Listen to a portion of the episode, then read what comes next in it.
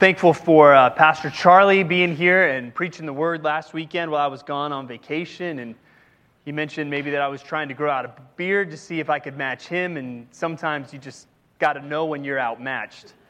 Um, so he's going to own the best facial hair on the pastoral team award for the time being. But I was grateful for him preaching, and I was grateful for some time away with my family.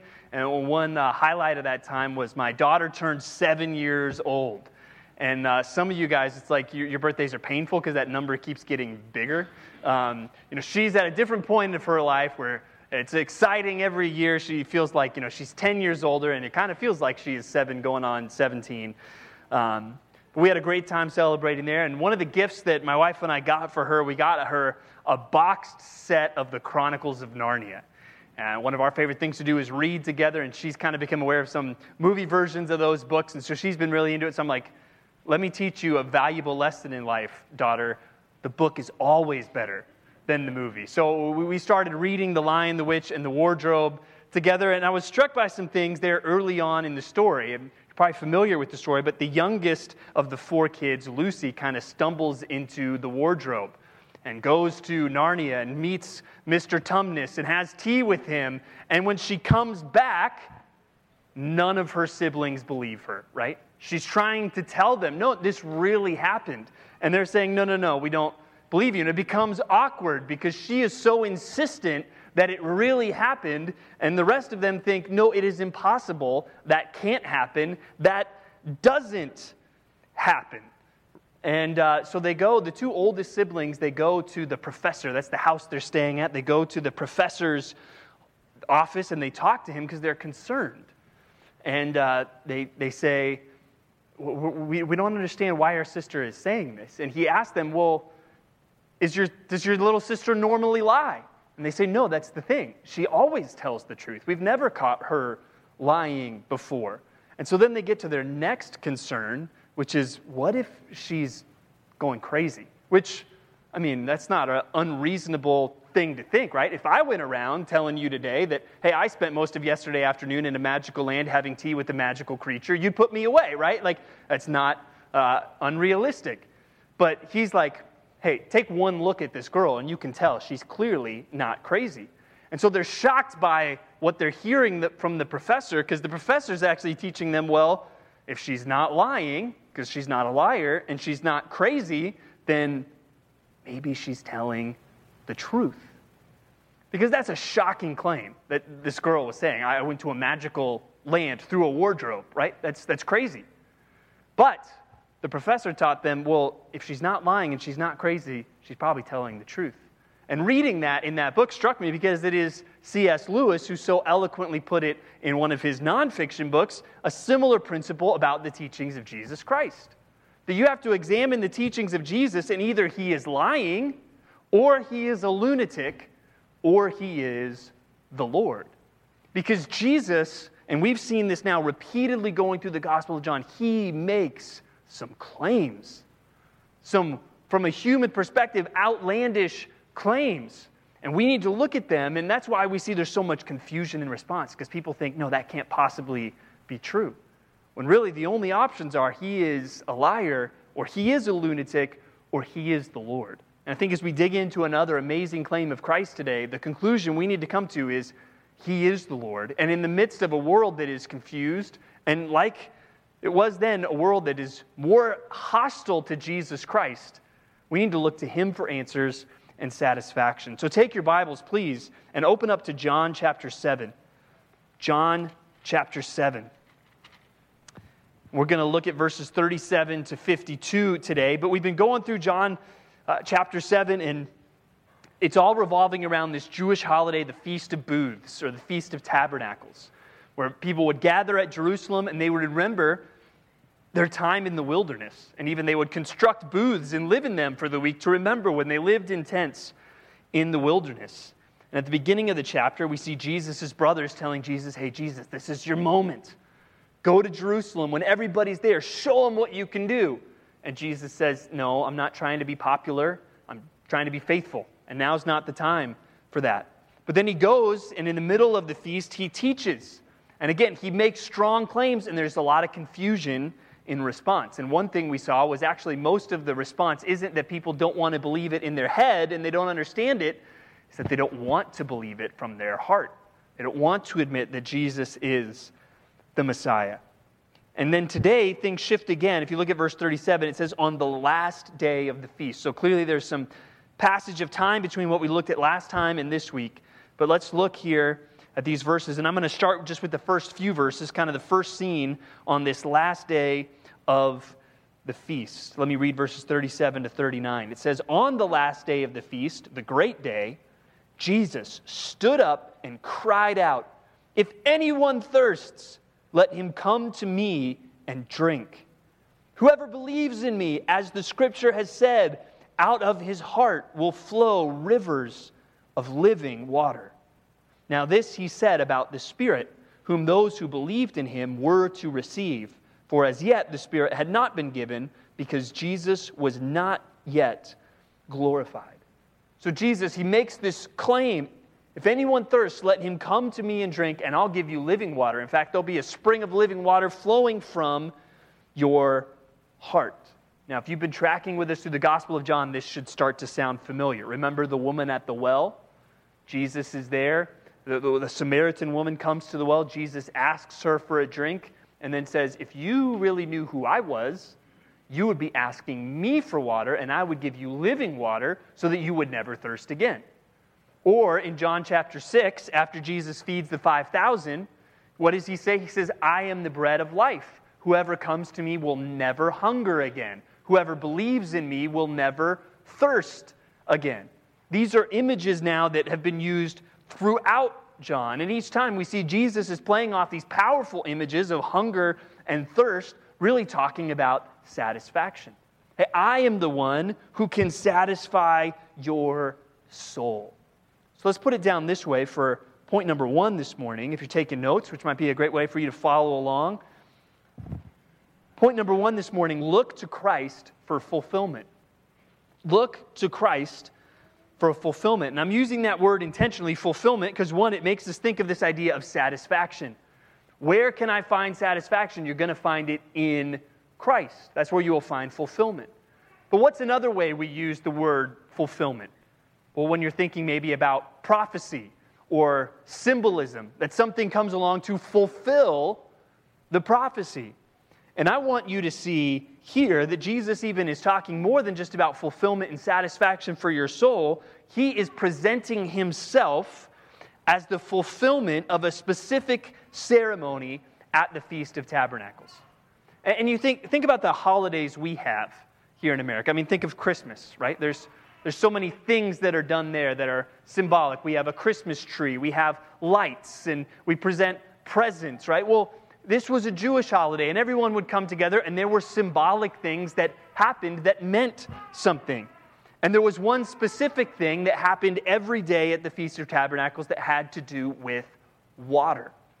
Every day, the high priest and a whole procession would go down to the pool of Siloam there in Jerusalem.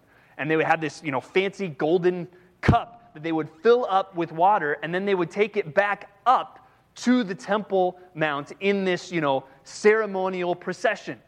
And if you've ever been to Israel, or if, when things open up and we can take a group from our church, you will see when I'm saying you go up from the pool of Siloam to the Temple Mount, I ain't lying, right? It is a hike, right? And you are going up the whole time. The pool of Siloam is at the lowest point. Thankfully, usually the buses meet us there because it's such a hike, and it's Pool Siloam is not the greatest part of town today. But, anyways, that they would hike up to the Temple Mount in this procession. And there would be, be singing and rejoicing as this would happen. And even if you've seen things from the Feast of Tabernacles, one thing you've seen is that they hold these things in their hand. Like one is this, these three different branches tied together, and then a piece of citrus fruit, and the other to kind of celebrate the, the harvest. And they do that to this day. And they were doing that from before the time of Christ. And this would be where they would all have those things, and they would take the cup back up, they would be singing psalms, and they would pour it out on the altar in a ceremony before the Lord. And even from the Jewish writings, we know what they meant by that. It was one, to symbolize the provision of God providing water through the, through the rock. Remember, the Feast of Tabernacles is all about them wandering in the wilderness. And how did God provide water? Through the rock. And they remember that. But it was also to symbolize something they were still waiting for in the future. It was to symbolize the coming outpouring of the Spirit that they were expecting in the last days, that was prophesied in the Old Testament. And now that should start ringing some bells on a few levels. One, 1 Corinthians 10 talks about water from the rock, and it says the rock was Christ. So Jesus is presenting himself as the fulfillment of that. The water of the rock, that was talking about me. And then the other thing, the outpouring of the Spirit in verse 39, that's what John says he's talking about. He's talking about the Spirit, whom those who believed in him were to receive. And we know the rest of the story. We know in Acts chapter 2, after Jesus has been glorified through his death and resurrection and then his ascension back into heaven, the apostles are praying in an upper room and the Holy Spirit comes upon them. And there's tongues of fire on their heads and they speak in tongues and thousands of people get saved and the Holy Spirit comes. And, all of this is fulfilling even Peter in Acts chapter 2 when he preaches. He says, Hey, this is fulfilling the prophecy in Joel when it said, In the last days, my spirit is going to come upon you.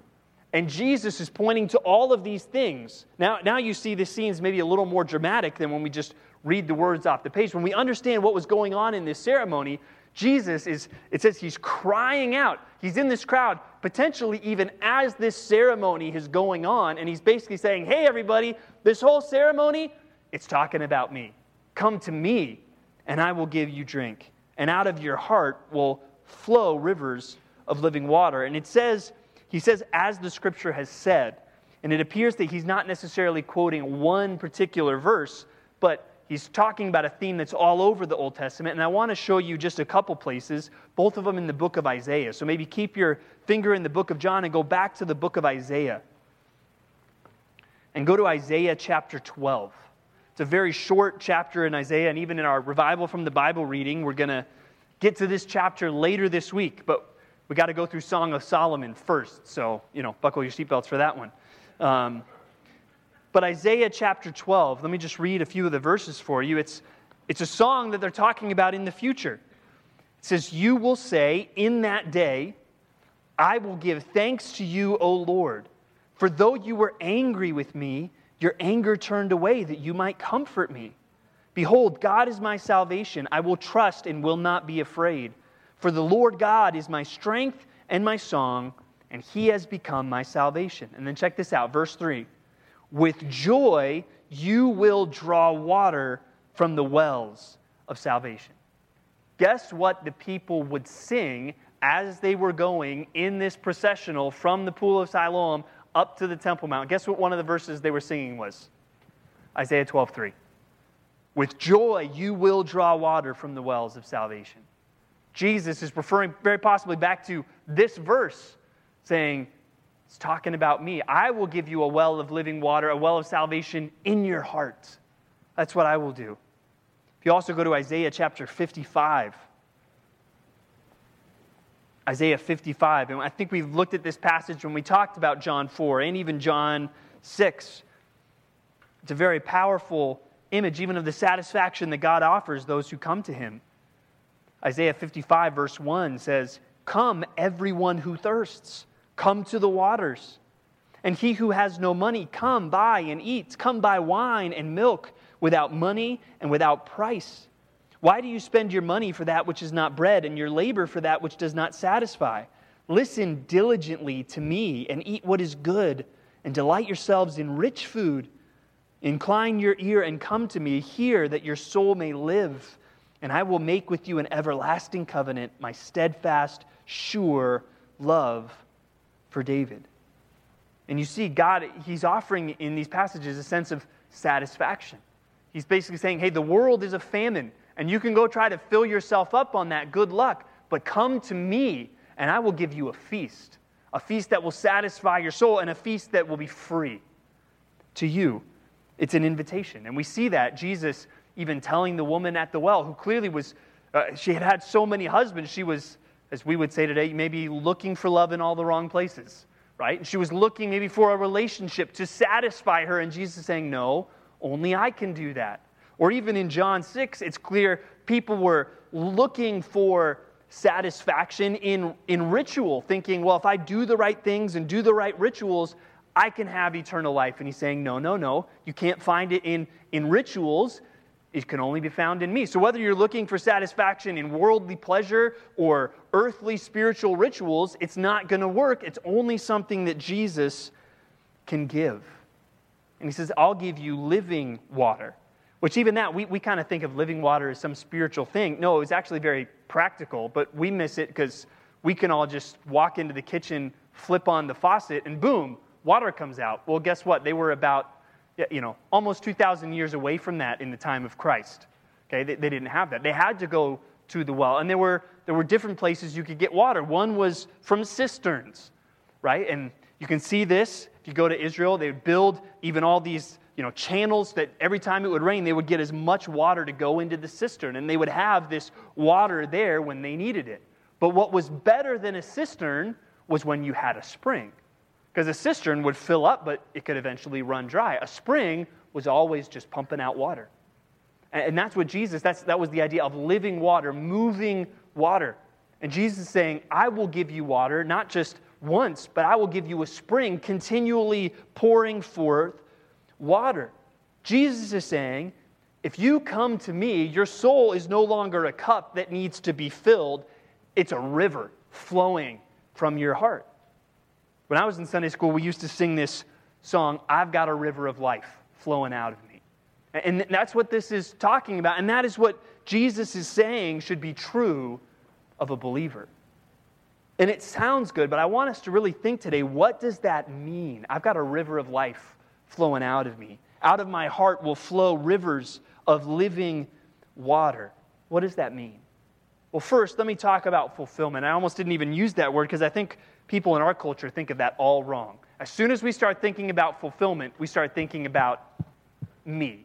What do I want? What are my hopes? What are my dreams? And Jesus repeatedly tries to put that on its head. And he's saying, as long as you think fulfillment is about you, you're never going to find it. And he's saying if you, if you look for fulfillment and you're doing that through worldly pleasures or religious rituals, you're not going to find it and you're going to miss me. But he's saying if you put yourself aside and come to me, you will find fulfillment. It's opposite from how he's saying the world works. He says if you try to hold on to your life, you're going to lose it. But if you lose your life for my sake, you'll find it. It's a different meaning of fulfillment.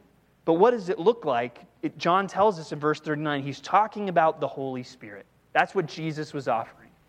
And we see in the Old Testament, and remember, testament is just another word for covenant. Under the Old Covenant, the Holy Spirit was all over the place, empowering people to do all kinds of things. But clearly, even from the Old Testament and then what we see in the New, there was something new and unique about the way the Spirit indwells believers now after the cross, after Acts chapter 2 that those who put their faith in Christ, the Spirit comes and lives inside of every believer. And this was prophesied in the Old Testament.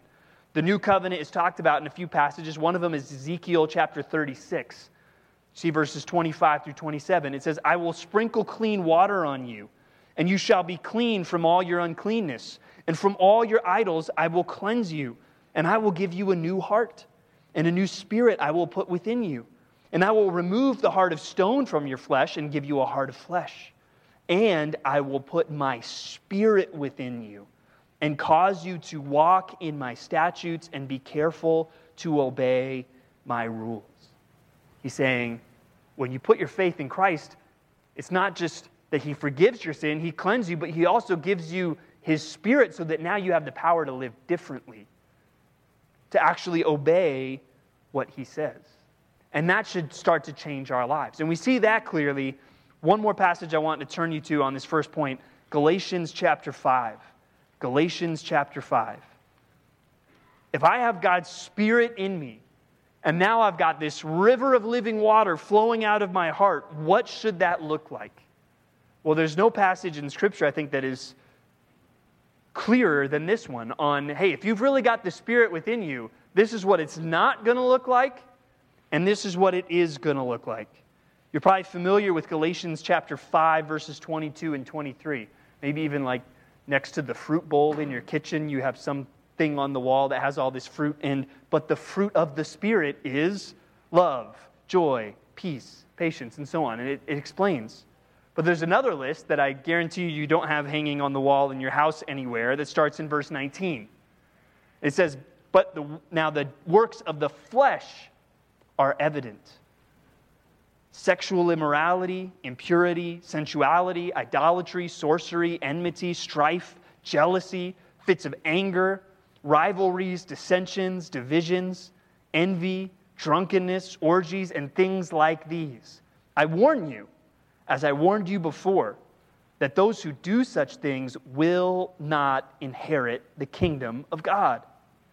Then we get to the good list, verse 22. But the fruit of the Spirit is love, joy, peace, patience, kindness, goodness, faithfulness, gentleness, self control. Against such things, there is no law. And those who belong to Christ Jesus have crucified the flesh with its passions and desires. This is saying, hey, if you've really come to Christ, you're going to see, hey, these works of the flesh, they don't dominate your life anymore. But now we're, we're going to see something different. We're going to see the fruit of the Spirit. And I want everybody today to examine themselves and to look at these lists. And if you look at this and you say, My life is all about this first list and not about this second list, then the problem you have is that you have not come to Christ. You don't have a river of life flowing out of you. You are a broken cistern and you're looking in all the wrong places to try to fill that up. If you look at your life and say, no, it's dominated by sexual immorality, anger, drunkenness, that, that is what defines me. It says right there, I warn you, as I warned you before, that those who do such things will not inherit the kingdom of God. And if you think, yikes, that's talking about me, the solution is not, well, then try really hard to stop doing those things and try really hard to do this fruit of the Spirit stuff. No, it's you need Christ. You need Him to sprinkle you with clean water, to cleanse you from your sin, and you need Him to put His Spirit within you so that you will stop doing those things and you'll have a new power that leads you to live a life of love, joy, and peace, and so on. Jesus is offering a satisfaction and a change and a new life that nothing else in the world can match. That's the gospel, and He's offering it for free that He lived the perfect life, He died on the cross, He rose again. We can be forgiven for all of the works of our flesh, and we can be cleansed and we can be changed. But there's only one place to find that, and that is in Jesus Christ. And if you have any doubts about whether you know Christ and you see that difference in your life, don't leave here today without talking to somebody. You can talk to me, you can talk to Pastor Charlie. We would love to talk to you about that. But I think for all of us, even if you look at this and you say, man, I praise God that He has saved my soul, I have a satisfaction in Christ that I can't get anywhere else. I want all of us to be challenged as we think about the power of Jesus' teaching here. I mean, he's saying something incredible. He's saying that whoever come, whoever believes in me, verse 38, as the scripture has said, out of his heart will flow rivers of living water. If you're a believer, can you honestly say that about yourself? man, out of my heart is just flowing a river of life. And again, that sounds really good. What should that look like? It should look like the fruit of the Spirit. That's what that spring should be pumping out of you love, joy, peace, patience, kindness, goodness, faithfulness, gentleness, and self control. And if you're a believer here today, I want you to spend some time this week thinking about that list, thinking about that fruit, and asking, do I see those in my life? And maybe even pick a few of those that you read and you're like, eh, you know what? I know there needs to be more patience in my life. And to make that something that you're praying about, and to see if you're not seeing patience in your life, we need to have a better answer than just, all right, I'm going to be more patient this week. I mean, hey, that's a good start. There should be resolve and effort in our Christian life. But we need to see, hey, if I'm lacking some of this fruit, Part of my problem is I'm not looking to Christ to be that source of satisfaction for my soul. If I'm lacking patience, it's not just that I'm not trying hard enough, it's I'm not thinking enough about Christ. If I'm impatient about my circumstances, I'm forgetting that Christ, the one who is making this claim, is in control of everything, that he is on the throne right now. And so I can trust him and be patient. And also, if I'm losing my patience, I'm forgetting hasn't Christ been, you know, maybe a little bit patient with me? Okay, understatement of the century. A lot patient with us. Christ has been more patient with me than I'm ever going to need to be to anybody else. And if I'm seeing a lack of patience in my life, I need to look to Christ, and that's going to start changing the way I think. Or if I'm saying, man, I wish there was more joy in my life. Well, try doing this. Wake up every day and just say, I feel good, I feel great, I feel wonderful, and you'll be a lot more joyful. No, that's not going to work, right? You need to look to Christ.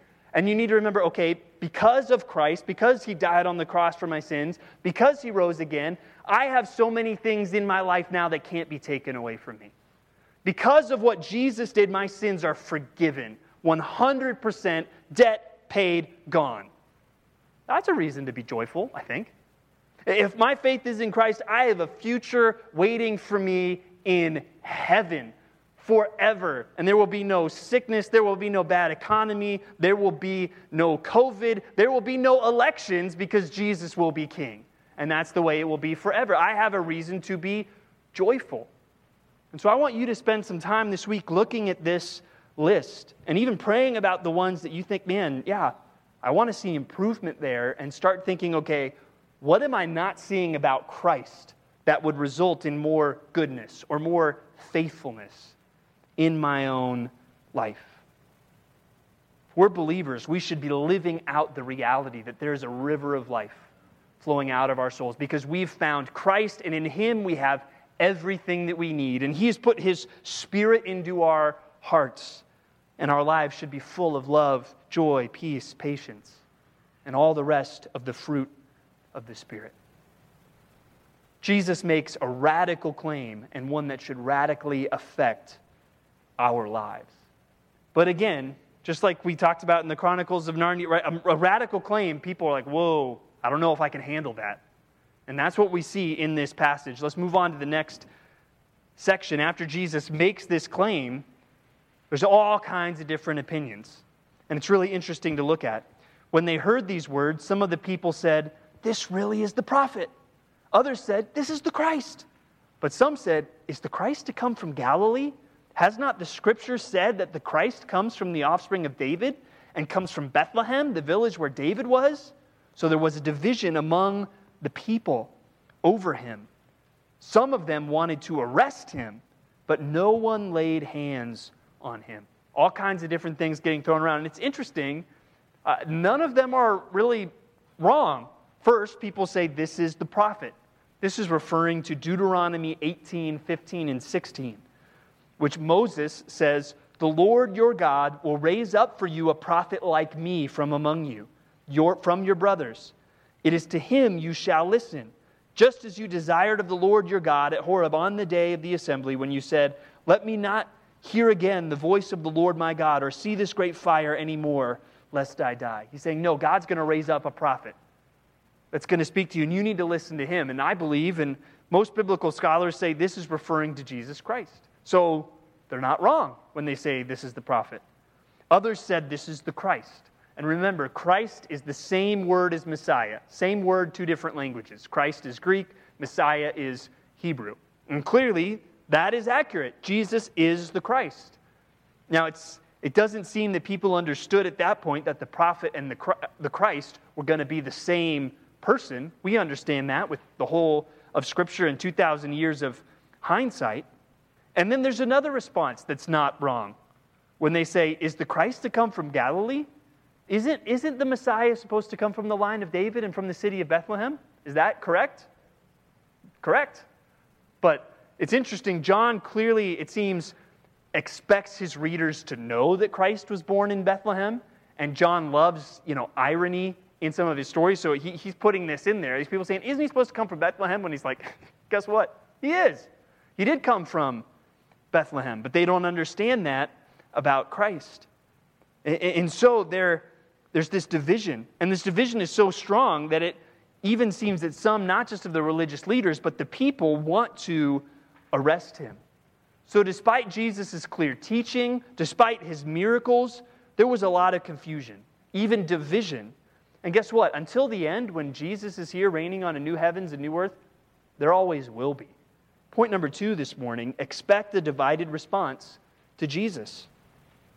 Expect a divided response to Jesus. Jesus is one of the most, I would even argue, the most beloved figures in the history of the world.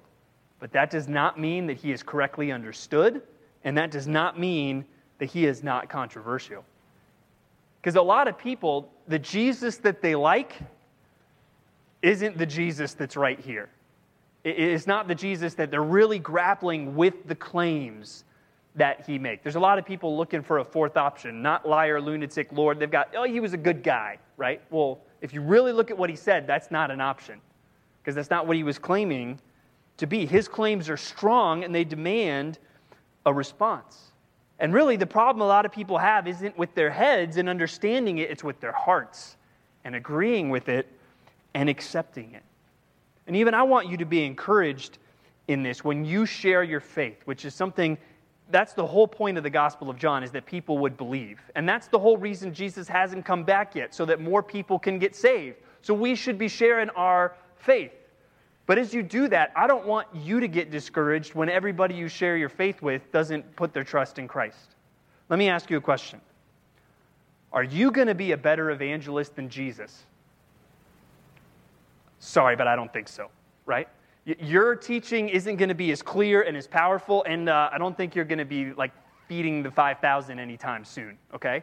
So you're probably not going to be as persuasive of, of an evangelist as Jesus. How did the crowds respond to Jesus? Well, in John 6, a bunch of them walked away. In John 7, some of them want to arrest him. So if some of the people reject your presentation of the gospel, you're in good company, okay? And in fact, if some people are very hostile to your presentation of the gospel, it might actually say that, you know what, you're doing it right. Because it should be so strong that some people are like, whoa, no, no, no, no. I can't accept that. Don't expect everyone to respond. There's going to be a divided response. Jesus, as he presents himself, is controversial. But many people will believe. Keep putting him out there, keep telling people about Christ. And even we see how powerful his teaching is in, in, that last section. Let's look at verses 45 to 52 now. It says, The officers then came to the chief priests and the Pharisees, who said to them, Why did you not bring him? The officers answered, No one ever spoke like this man. The Pharisees answered them, Have you also been deceived? Have any of the authorities or the Pharisees believed in him? But this crowd that does not know the law is accursed. Now, Nicodemus, who had gone to Jesus before, and who was one of them, one of the Pharisees, said to them, Does our law judge a man without first giving him a hearing and learning what he does? And they, the rest of the Pharisees, replied, Are you from Galilee too? Search and see that no prophet arises from Galilee. And so it starts with these officers. Last time we looked at John 7, the, the leaders, they send officers to go and arrest Jesus. And now they come back empty handed. And I guess somewhat understandably, the Pharisees are a little upset. Hey, you had one job, and Jesus isn't here. Why didn't you arrest him? And we need to understand if you're picturing these people going to arrest Jesus as kind of like these mercenary thugs, the brute squad, so to speak, that's probably not who they were. They were probably trained in the temple, they were probably Levites who were actually trained in the law. And they go and they hear Jesus speak and they can't bring themselves to arrest him. It's almost like, you know, that situation with the professor and Lucy in the Chronicles of Narnia. They're listening to Jesus and they're like, I don't think this guy is lying. And I don't think this guy is crazy. There must be something to what this man is saying. No one, they say, ever spoke like this man. And again, that's something I want to encourage you. The teaching of Jesus is powerful. And there are many, many people in our culture that have never actually interacted with the teachings of Jesus. They've only heard about him. And that's why I would even encourage you as you share your faith, one of the most powerful things you can do is put the words of Christ in front of other people. That's why I would even say one thing I would encourage you to do is invite people to read the Gospel of John so that they have to encounter these claims of Jesus for themselves. Because there is a power in the words of Christ. But look at the response of the Pharisees. And remember, these are like the leading academics of their day. And the best they can come up with is Have you also been deceived? Have any of the authorities or the Pharisees believed in him? Is that a very strong argument? Not really. Do they go, well, no, you can't believe in Jesus because he's saying this which isn't true, and this which isn't true, and this which isn't true? No, they can't point to anything that Jesus is saying that is wrong. All they can point to is, well, none of us have believed in him. That's circular reasoning 101. Well, you shouldn't believe in him because none of us have believed in him, and none of us have believed in him because none of us have believed in him, right? It's, it's, it's a lame argument. That there's so much anger and heat, but there's no substance to what the Pharisees are saying. And look at what it says there in, in the next verse, in verse 49. It says, But this crowd that doesn't know the law is accursed. And, and even that was a phrase they used to refer to the crowds. They thought they were the business. Like the Pharisees, they were like, We are at the top of the food chain, and these people, they don't know the law. These people are so ignorant. Thank God they have us to show them the way. I mean, this was as elitist as you could possibly get. That was the Pharisees. And they're basing their argument purely off of, well, we're the Pharisees and they're not. And as another aside, that's an awesome thing throughout history. How many times it wasn't the elites that got it, it was the common people that understood, no, I'm a sinner and I need a Savior. And even in 1 Corinthians 1, Paul says, It wasn't many of you that were wise or noble by the world's standards, but it was Christ that worked in you.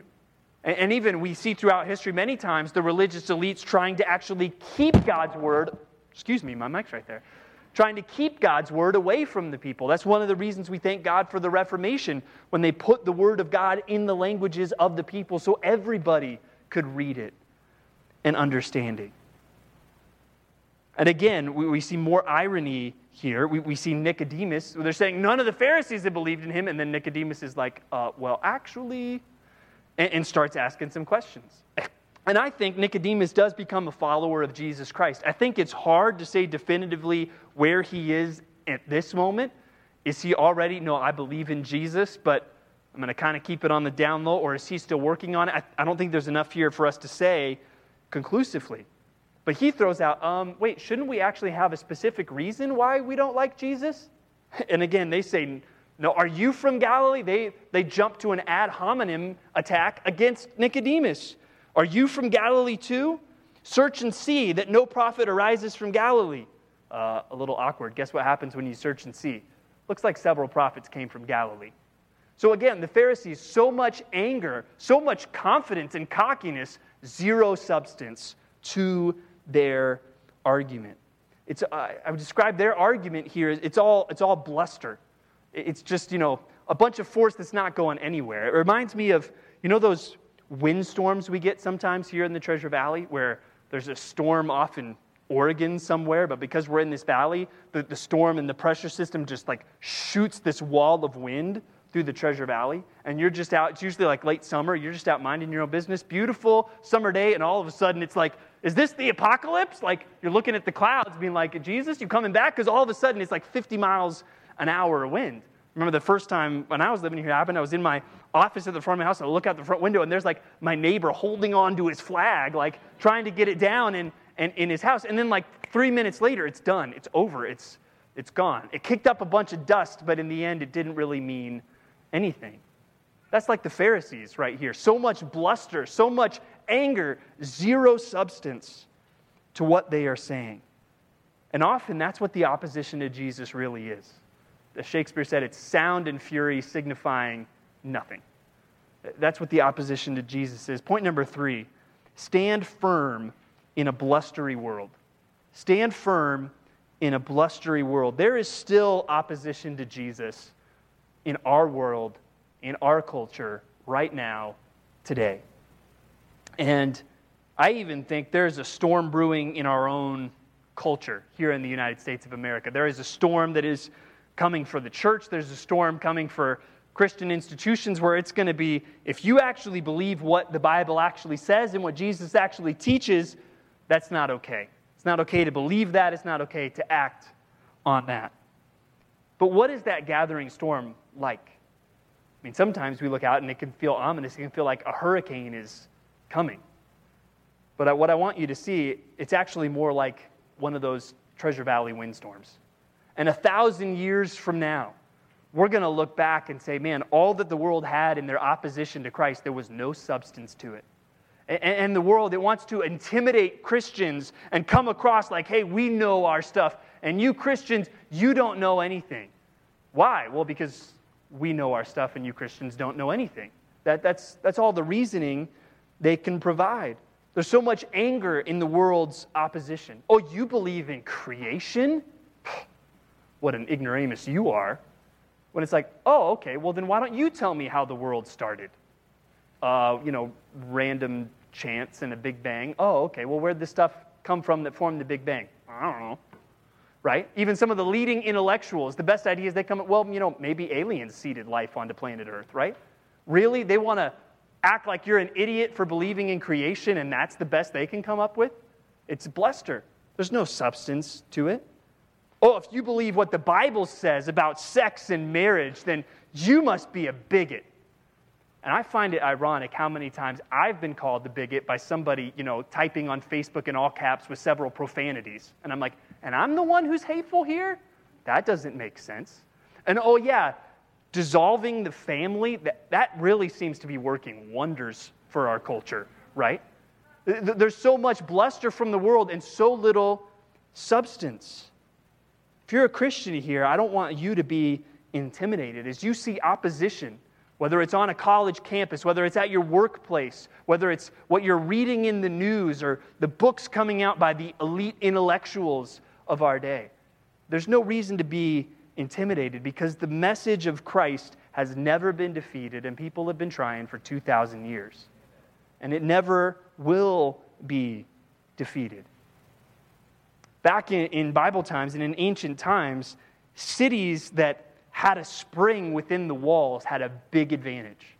Because even if the army came and laid siege to the city, you know, you're hanging up on the walls, waving at the enemy army, being like, hey, we got water as much as we need. You know, we got time to wait this out. And if we're Christians, we have a river, we have a spring of living water in our hearts.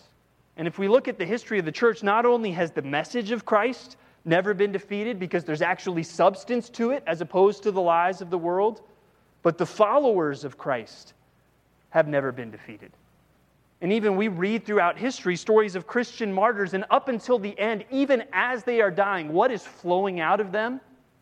Love, joy, peace, patience, kindness, goodness, faithfulness, gentleness. You want to talk about gentleness? People praying for the people that are killing them as they're being killed, self control. That's what's described Christians even up until the end. So let's not get worried. Let's not get overly concerned about our culture. Let's stay focused on Christ. He has everything we need, and no matter how crazy the world gets, He'll continue to have everything we need.